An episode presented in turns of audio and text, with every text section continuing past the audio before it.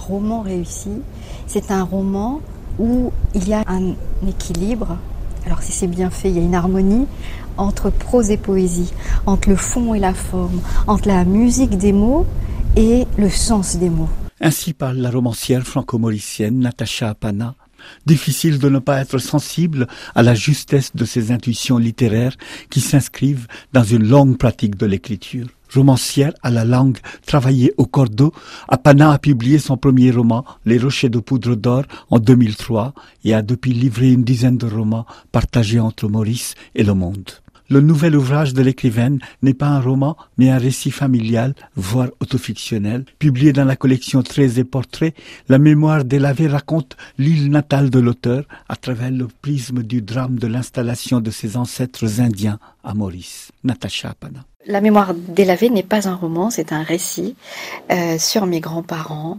Mon intention était de raconter leur vie et à travers leur vie, de raconter une traversée du siècle, une traversée de l'exil. Mes grands-parents sont les petits-enfants d'engagés indiens qui sont arrivés à l'île Maurice pour remplacer les esclaves noirs dans les champs de canne après l'abolition de l'esclavage. Ça s'appelait l'engagisme. Le récit s'ouvre sur la découverte de 3 fiches aux archives de l'immigration. Ce sont celles de mes trisaïeuls et de leur fils, mon arrière-arrière-grand-père, écrit l'auteur. Elles attestent de leur arrivée à Port-Louis, capitale de l'île, qui est alors une colonie britannique. Ses ancêtres venaient de l'Inde. À leur descente du bateau, ils sont affublés d'une matricule attribuée par une bureaucratie coloniale froidement administrative avant d'être dépêchés vers les plantations où leurs traces se perdent. Pour arracher à l'oubli ces lointains ancêtres, la romancière se tourne vers la mémoire familiale, mais cette source ne tardera pas à montrer ses limites à son tour, comme l'écrit Nathacha Appanah. Dans ma famille, jamais le nom de mes ancêtres n'a été prononcé à voix haute, leurs photos et leurs numéros honorés.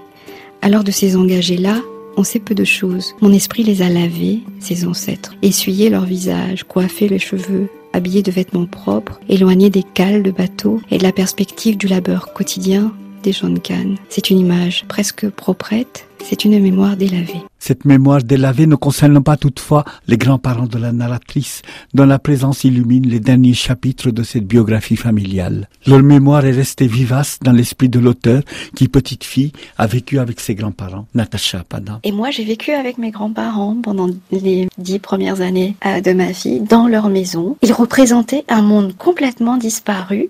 Moi, j'allais à l'école, mes parents avaient été à l'école, j'apprenais des langues, eux, ils n'en parlaient qu'une, ils ne savaient ni lire écrire.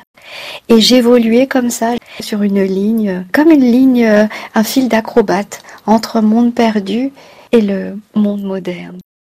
Ce décalage n'empêchait guère intimité, ni affection, ni transmission.